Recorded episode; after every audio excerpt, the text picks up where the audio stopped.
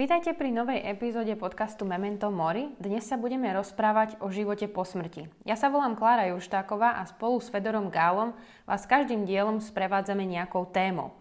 A dnes to bude trochu inak, pretože sme si pozvali ešte tretieho hostia, ktorým je Martin Matuští, ktorý je profesor filozofie a učí e, v Amerike, učí v Izraeli, jednoducho všade vo svete a povedali sme si, že by mohol byť super tretím hostom do našej témy a že by nám tam mohol zase vniesť trošku niečoho nového.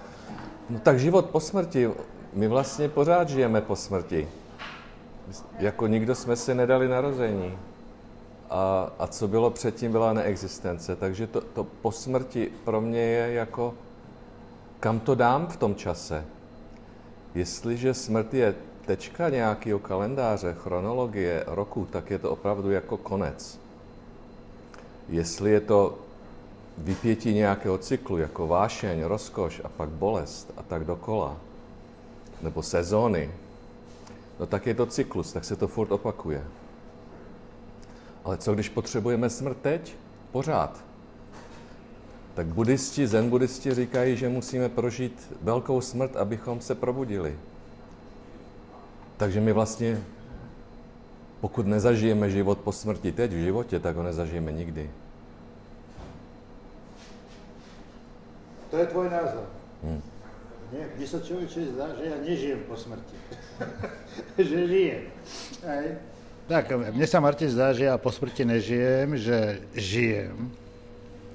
My dneska máme takú trošku čudnú tému, aj, pretože pre mňa je smrť bodka. Pre mňa je smrť, že nie som. Pre mňa je telo, mysel, duša jeden celok a vlastne to odíde. A, ale každý má nejakú svoju vieru. Zrejme ju máš aj ty, alebo sa sympatizuješ napríklad s tým zenovým buddhizmom. Tak moja viera je, že tá, a už som to povedal v podcastoch s Klárou, že tá moja, to moje prežívanie po smrti spočíva v genoch a v memoch.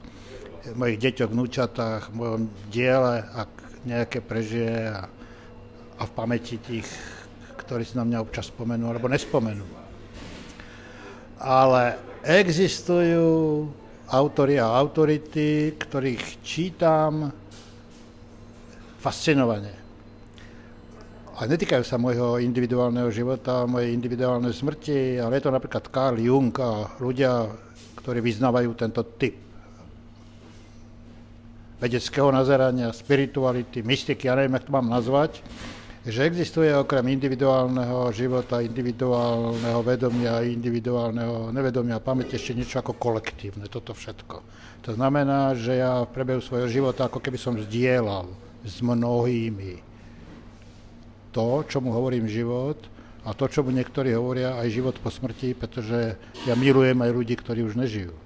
A zdieľam strašne veľa vecí, ktoré po nich zostali.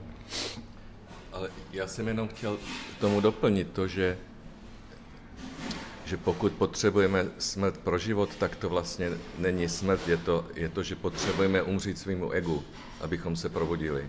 A že, že ten smysl smrti je, že má význam pro život, že, že my umíráme pořád něčemu, nějakým falešným představám, něčemu, kdo jsme.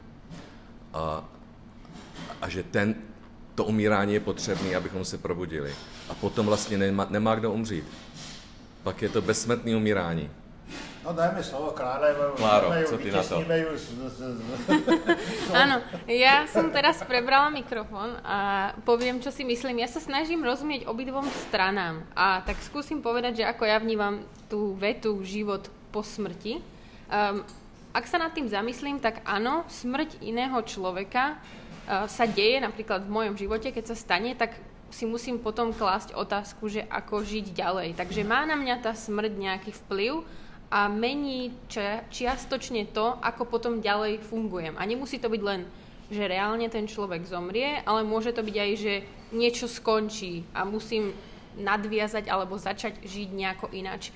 Takže z toho pohľadu život po smrti rozumiem ja z pohľadu Martina a čo sa týka Fedora, keďže sa musím vyjadriť k obidvom, tak zase chápem tvoj pohľad na to, že ako keby tvoja vlastná smrť pre teba znamená bod nula alebo proste koniec a to pokračovanie je v iných veciach, ako je dielo alebo vnúčatá a tak ďalej.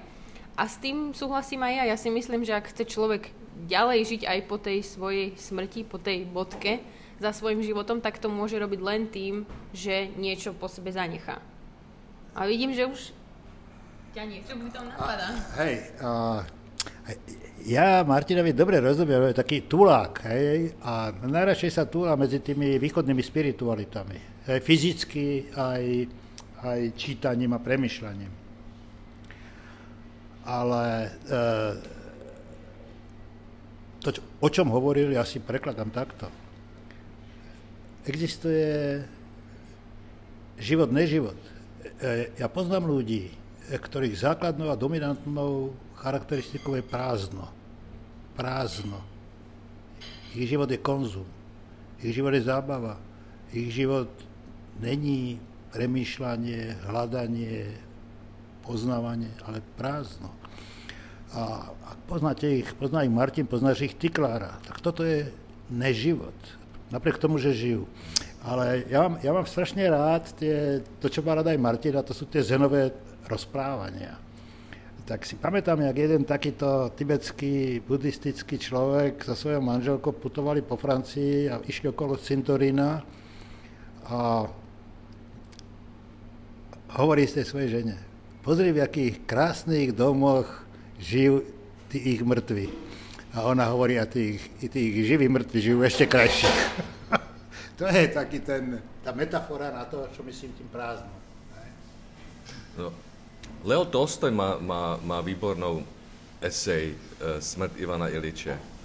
A ten chlapík jako podělal celý svůj život. Promarnil vztahy s ženou, vztahy se synem, jako práci a trpí hrozně, umírá tři měsíce a poslední den toho umírání on zjistí, že vlastně nemůže ten život prodloužit, že i kdyby ho prodloužil, vlastně to nejde nějak napravit a že teda co má dělat s tím, k čemu je smrt a k čemu je bolest. Tak nakonec zjistí, zjistí že, že může se jedině nějakým způsobem smířit s tím, že ten život podělal, všem odpustit a osvobodit se od toho. Tak on umírá, hodinu před smrtí umírá sám sobě, celému životu a říká, kde je smrt, kde je bolest a umře.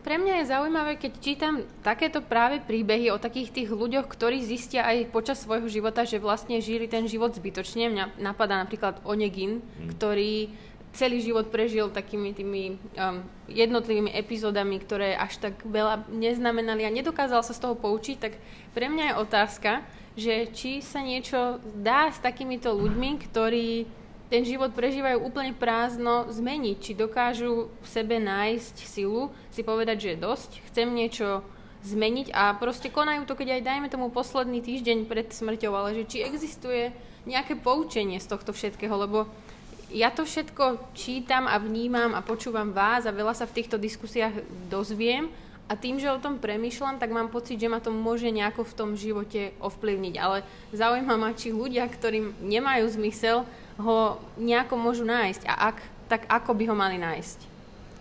No už... Existuje, existujú v každej, každom knihu 500 metrov také knih na to, ktoré nikam nevedú. Hej, úplne sú na nič, tie bedekre sú na nič. A ja si myslím, že do toho prázdna musí vstúpiť nejaká, nejaká rana na solar plexus. Situácia, udalosť, dostatočne dramatická na to, aby to človeka prebrala z letargie. Ale iné som chcel povedať. A čomu veríš, to je pre teba pravda. Čomu veríš, to je skutočnosť. A náboženské viery ponúkajú, ako by som povedal, pre veriaceho človeka strašne príjemné pravdy a skutočnosti. Si nezabudnem nikdy, ak som bol jednom hospice, som sa, hospici sa hovorí po slovensky, to je jedno som sa opýtal jednej sestričky, akože, a čo je jej viera, keď ona pracuje s mŕtvými každý deň. A hovorí, ja, ja som silno veriaca a strašne mi to uľahčuje život a túto prácu. A keď sa náhodou mýlim a po smrti nebude nič, tak aspoň som stravila ten svoj život bez strachu a úzkosti. Tak skúsim po slovensky. A čas je hrozne relatívny, hej? Tak niek- niektorí ľudia si myslia, keď predlžia život, z 90 na 120, 150 rokov sa robí výskum, že sa predlží život, že sa opraví genetický kód, že to bude už skoro ako nesmrteľnosť. Ale ona je to, ona je to blbosť. Ako keď si predstaví, že tzv. posmrtný duchovný život je ako, že autobus príde do hospicu, ty zomrieš a zoberie ťa do nejakého iného života, tak je to len predstava dlhého života. Takže vôbec nezáleží, ako dlho budeš žiť.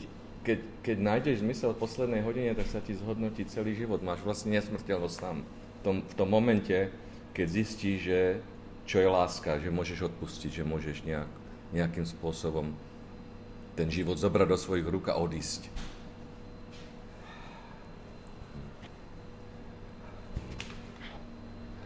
Klára, nenechaj sa vytesniť z tohoto trialógu, pretože mne ukecaný jak Rom s Martinom. Ale Martin do toho vnesol ako novú dimenziu ja som myslel, že si u tom urobíme a možno si aj urobíme samostatný podkaz a to je čas. Chronologický čas, to, čo mu hovoríme čas, to je úplný nezmysel. A čas sa meria udalosťami, ale nie udalosťami, že kedy ako obiehajú zem okolo čoho si, planety. Ja som prežil možno v tom 89. roku za niekoľko mesiacov, niekoľko rokov, možno aj 10 ročí vďaka tomu, že tie udalosti mali šialenú frekvenciu. Malé dieťa, keď sa narodí, v prvom mesiaci prežije, by som povedal, násobok, obrovský násobok toho, čo Martin vo svojom pokročilom veku prežije teraz. Hej? Čiže e, rytmus psychologického a sociálneho času je určovaný niečím iným ako tým, že som sa dožil 120 rokov, tým, že som vyprázdnil svoj žitý život o požívaní alkoholu, fajčenie, a nebezpečný šport a tak ďalej a tak ďalej. Teraz už musíš niečo Áno. Áno, e, ja súhlasím, máte úplnú pravdu a je to naozaj tak, že uvedomovať si život v číslach a mať pocit, že keď niekto zvýši z 90 na 100 alebo na 150, že sa niečo v jeho živote zmení, je úplná hovadina.